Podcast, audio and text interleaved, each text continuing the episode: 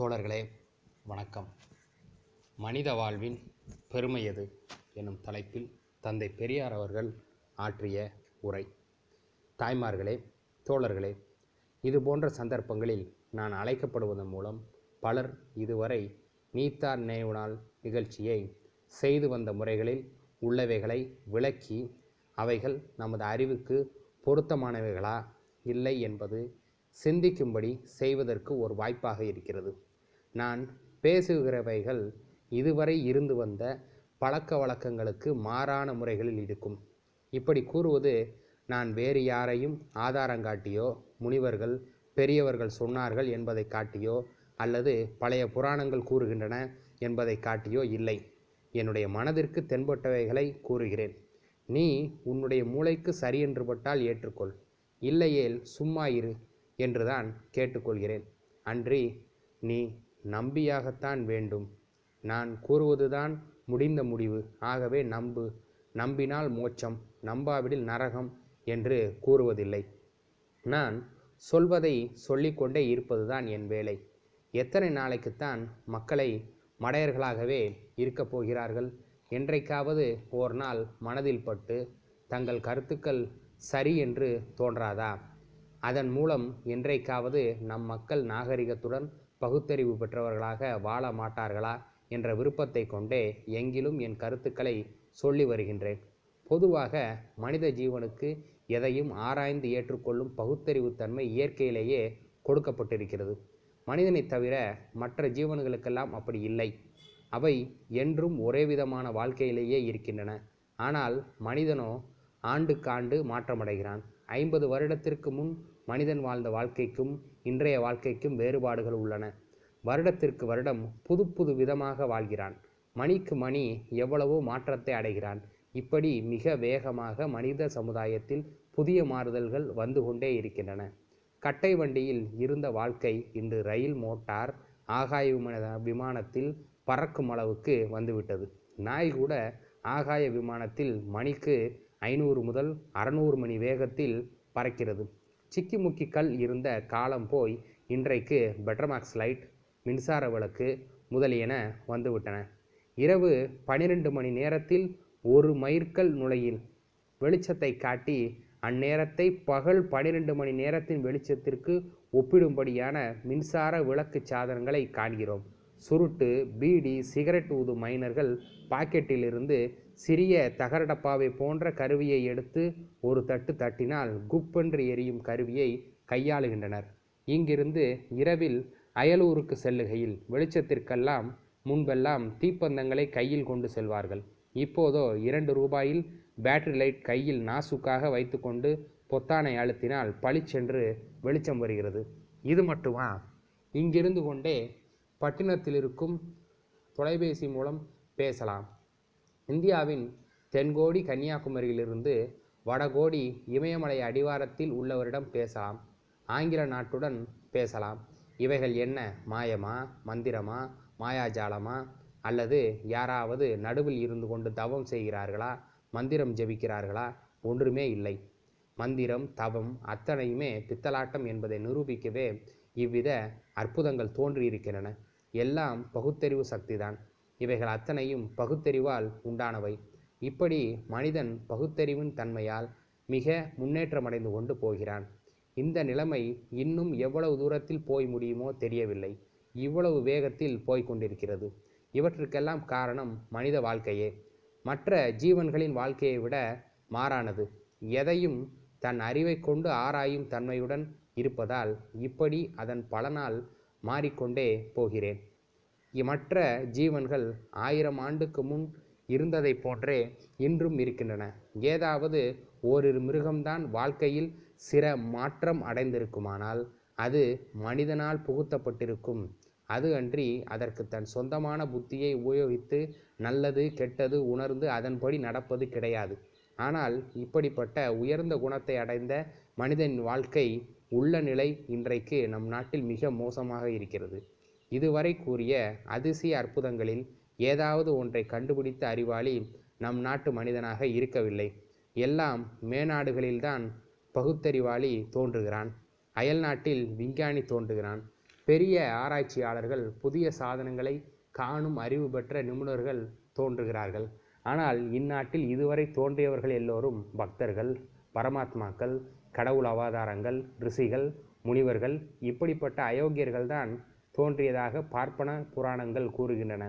அதுவுமன்றி இப்போது நம் கண் முன்பாகவே தோன்றிய மகாத்மா ராமராஜ்யத்தை உண்டாக்க தோன்றினார். இன்னும் இப்போதுள்ள மந்திரிகள் அரசியல் தலைவர்கள் கூட காந்தி ஏற்படுத்திய ராமராஜ்யத்திற்குத்தான் தலைவர்களே அன்றி ஜனநாயக நாட்டிற்கு தலைவர்கள் அல்லர். ராமராஜ்யத்தில் எந்த முறையில் ஆட்சி செய்யப்பட்டதோ அதே முறையைத்தான் இன்றைய ஆட்சியிலும் கையாளுகின்றனர். இப்படி நம் நாட்டில் ஒன்றுக்கும் உபயோகமற்ற அயோக்கியர்கள்தான் இதுவரைக்கும் தோன்றி நம் நாட்டை பாழாக்கி விட்டனர். இதனால் யாரை கேட்டாலும் சாஸ்திரம் சொல்கிறது புராணம் சொல்கிறது ரிஷிகள் சொன்னார்கள் கடவுள் அவதாரங்கள் சொன்னார்கள் என்றுதான் கூறுகிறார்களே அன்றி ஏன் அப்படி சொன்னார்கள்? அதனால் நன்மை என்ன தீமை என்ன என்பவைகளை ஆராய்ந்து சொல்வது கிடையாது. இப்படியே நம் மக்கள் முன்னோர்கள் சொன்னதையும் பார்ப்பனர்கள் சொன்னதையும் ஆராய்ந்து பார்க்காமல் இன்றைக்கும் மடையர்களாகவே இருக்கின்றனர். மேனாட்டில் காணப்படும் புதிய முறைகள் இங்கேயும் ஏன் தோன்றக்கூடாது?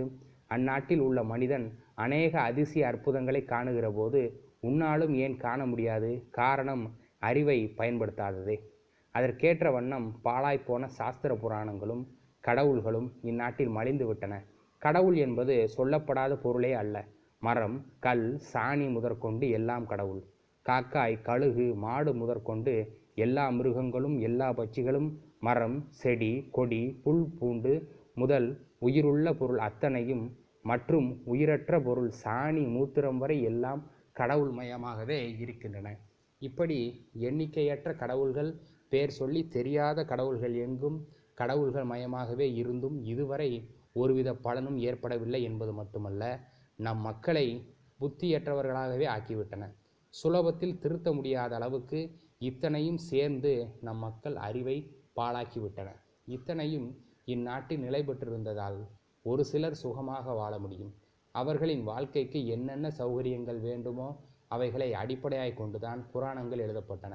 எந்த நாட்டிலும் இல்லாத முறையில் இந்த நாட்டில் எண்ணற்ற கடவுள்கள் இருப்பதற்கு காரணம் வேண்டும். எந்த நாட்டிலும் இல்லாத முறையில் இந்த நாட்டில் பார்ப்பனர்கள் இருப்பதே அதற்கு காரணம். கடவுள்களும் சாஸ்திர புராணங்களும் அவர்களின் நல்வாழ்வுக்கும் சுக வாழ்வுக்கும் தான் அமைக்கப்பட்டிருக்கின்றன. இப்படிப்பட்ட வைதிக தன்மைகளை நிலைநாட்டவே மோட்சம் நரகம் உண்டாக்கப்பட்டன. சாஸ்திர புராணங்களை ஆராய்ந்து பார்க்கக்கூடாது காதால் கேட்கவும் கூடாது படித்து பார்க்கவும் கூடாது என்ற நிபந்தனையும் ஏற்படுத்தி அவைகளுக்கு இன்னென்ன தண்டனைகள் என்பதையும் எழுதி வைத்துள்ளார்கள். மனிதன் கடவுளை நம்ப வேண்டும். கடவுள் கூறியபடி கேட்க வேண்டும். கடவுள் கூறியதற்கு மாறாக நடக்கக்கூடாது. அப்படி நடந்தவன் நரகம் சேருவான். பார்ப்பன புரட்டுகளை ஒப்புக்கொள்கின்றவன் மோட்சம் சேருவான் என்பதையும் கூறினர். மேலும் மதம் மக்களை மடமையிலே என்றென்றும் ஆழ்த்தி இருக்க வேண்டும் என்பதற்காகவே ஏற்படுத்தப்பட்டது. அவனவன் என் மதத்தில் கூறியிருக்கிறது அதன் உட்பிரிவுகளான பல்வேறு ஜாதிகளை காட்டி என்னுடைய ஜாதி பழக்க வழக்கம் என்று கூறி கண்மூடித்தனமாக பின்பற்றுதலும் அறிவை உபயோகிக்காததே ஆகும். எதற்கு அப்படி சொல்லி இருக்கிறது என்பதை சிந்தித்து பார்ப்பதே இல்லை. எனவே இன்றைக்கு நடைபெறும் இது போன்ற நீத்தார் நினைவு நாள் நிகழ்ச்சிகளுக்கு கூட இங்கு ஒரு பார்ப்பான் வந்து நடத்துவானாகில் இயற்கை ஏறியவர் என்ன ஜாதி அவர் ஜாதிக்கு என்ன பழக்க வழக்கங்களை கைகொண்டு வந்தார்கள் என்பதை அனுசரித்தே நடத்துவான். இதனால் என்ன விளங்குகிறதென்றால் இயற்கை எய்தியவர் இன்ன ஜாதியை சேர்ந்தவர் என்பதையும் அவர் ஜாதி பழக்க வழக்கம் என்பதால் அந்த ஜாதி மறைந்து போகாமல் என்றைக்கும் இருக்க வேண்டும் என்பதற்காகவே செய்யப்படுகிறது. இப்படியே இன்னமும் கல்யாணம் கருமாதி திவசம் இப்படி பல வகைகளை உண்டாக்கி அவைகளில் அந்த ஜாதிக்கு ஒவ்வொரு முறையை உண்டாக்கி அந்த ஜாதிகளை நிலைநாட்டவே செய்யப்படுகின்றன. இப்படிப்பட்ட நிலை இன்றைக்கு மாற்றமடைந்து கொண்டுதான் வருகிறது. எங்களின் முயற்சியும் ஓரளவு பயனளித்து கொண்டுதான் வருகிறது. மக்கள் பெரும்பான்மையினர் முன்பு இருந்ததைப் போன்று பயங்கொள்ளாமல் துணிந்து நடக்க ஆரம்பித்து விட்டார்கள். எங்கள் கூட்டம் என்றால் வருவதற்கே மக்கள் பயப்படுவார்கள். எங்கள் பேச்சை கேட்பதற்கே பயப்படுவார்கள். அது மட்டுமல்ல நாங்கள் பேச முடியாதபடி தொல்லைகள் கொடுப்பார்கள். கற்களையும் மண்ணையும் சாணியையும் வீசி எறிந்து கஷ்டப்படுவார்கள். அப்படியெல்லாம் செய்த இதே மக்கள் இன்றைக்கு எங்கள் கூட்டம் என்றால் வேறு எந்த கூட்டத்திற்கும் இல்லாத முறையில் அதிக அளவு வந்து குவிந்து விடுகிறார்கள். நாங்கள் பேசுவதில் என்னதான் உண்மை இருக்கிறது என்பதை கேட்கும் அளவுக்கு வந்துவிட்டார்கள். நாங்கள் நாத்திகர்கள். எங்கள் பேச்சை கேட்கக்கூடாது என்று தூற்றிய மக்களே மனதைரியம் கொண்டு எங்கள் கூட்டத்திற்கு வருகிறார்கள். அது மட்டும் இல்லாமல் இன்றைக்கு எங்கள் கருத்தை கடைபிடித்து அதன்படி நடக்கும் பகுத்தறிவு கொண்டவர்கள் மலிந்து விட்டார்கள். விண்வெளி பகட்டட்டும் பிறரை ஏமாற்றவும் காசு சம்பாதிக்கவும் மற்றவன் தயவு வேண்டும் என்பதற்காக மட்டும் சாம்பலை பூசியும் கொட்டையை கழுத்தில் கட்டி கொண்டும் திரிகிறார்களே அன்றி உண்மையில் பக்திக்காக என்று கூறுவதில்லை. இன்னமும் சிலர் பார்ப்பன தெருவில் பெருக்கி தின்னலாமே என்பதற்காக எங்களிடம் வெறுப்பு காட்டுகிறார்களே அன்றி உண்மையில் வெறுப்பு என்று கூற முடியாது. பார்ப்பனர்கள் கூட எங்கள் பேச்சுக்களை மறுத்து கூற முடியாது. இன்றைக்கும் இதுவரை நாங்கள் ஆராய்ச்சி செய்து விளக்கி கூறிய ராமாயணத்தை பற்றி யாருக்காவது சரியானபடி யார் ஒப்பு கொடுத்திருக்கிறார்கள்? சென்னையில் பார்ப்பன தெருவில் இராமாயணத்தின் யோகிதைகளை எடுத்து கூறினோம். அதை கேட்ட பார்ப்பனர்களும் பார்ப்பனத்திகளும் ராமசாமி உண்மைத்தானே சொல்லுகிறான். நாம் என்ன செய்ய முடியும்? ராமாயண புத்தகத்திலே பக்கம் பக்கமாக எடுத்துக்காட்டியல்லவா சொல்லுகிறான். நாம் என்ன அதற்கு செய்ய முடியும்? என்றுதான் கூறினார்களே அன்றி ஆதாரத்துடன் என்னிடம் நேரில் மறுத்து கேட்க முடியவில்லை. எனவே இன்றைக்கு எங்களின் பிரச்சாரத்தின் பலனாய் பார்ப்பனர்கள் இனிமேல் நம் அயோக்கியத்தனம் எல்லாம் இவர்களிடம் செல்லாது. என்று உணர்ந்து கொண்டது மட்டுமின்றி பார்ப்பன பொருட்களை நம்பி அறிவற்றவர்களாக இருந்தவர்கள் எல்லோரும் ஒருவாறு தம் சொந்த புத்தியை உபயோகிக்க ஆரம்பித்து விட்டார்கள். இனியும் இந்நிலை நாளுக்கு நாள் உயர்ந்து கொண்டே போகும் என்பதில் சந்தேகமில்லை. மனிதன் ஒருவன் இயற்கை எய்தவுடன் அதற்கு இறந்தார் செத்தார் என்றும் ஈசன் திருவடியை அடைந்தார் பரமபதம் அடைந்தார் வைகுண்ட பதவி அடைந்தார் இப்படி பலவிதமான பெயர்களை கூறுவார்கள். மனிதன் பிறக்கிறான் என்றவுடன் அவன் இறந்து விடுதல் என்பது அதில் மறைந்துதான் நிற்கிறது. எப்போதும் பிறப்பு ஏற்பட்டதோ அதற்கு இறப்பு என்பது உண்டு என்பதும் இயற்கையின் தன்மையாகும். அந்த பிறப்புக்கும் இறப்புக்கும் மத்தியில் இருக்கும் சம்பவம் வாழ்வது என்பது. இந்த வாழ்க்கையில் மனிதன் இன்பமடைய விரும்புதல் இயற்கையாகும். எந்த மனிதனும் சுகமாக வாழ்வதை விரும்பாமல் இருக்க மாட்டான். இந்த இன்பத்தை தேடும் பொருட்டே வாழ்க்கையில் ஒவ்வொரு துறையிலும் ஈடுபடுகிறான். மேலும் ஜீவராசிகளுக்கும் இயற்கையில் பசி தாகம் காம இச்சை இவைகள் உள்ளன. இவைகள் அத்தனையும் அதனதன் பருவத்திற்கும் சமயத்திற்கும் தக்கபடி உண்டாகின்றன. மனிதனுக்கு எப்போதும் பசி ஏற்படுவதில்லை. அதேபோல் எப்போதும் தாகம் ஏற்படுவதில்லை. அவையவை ஒரு குறிப்பிட்ட நேரத்தில்தான் உண்டாகும். காம இச்சை வருவதும் தக்க பருவம் வந்தபின்தான் வருவது இயற்கையாகும். இப்படி வரும் காலத்தில் பூர்த்தி செய்து கொண்டு வாழ்வதன் மூலம் மனிதர்கள் இன்பமடைகிறார்கள். இவ்விதம் மனிதன் தன் வாழ்க்கையில் பல்வேறு இச்சைகளை கொண்டவனாக இருக்கிறான். நன்றி வணக்கம்.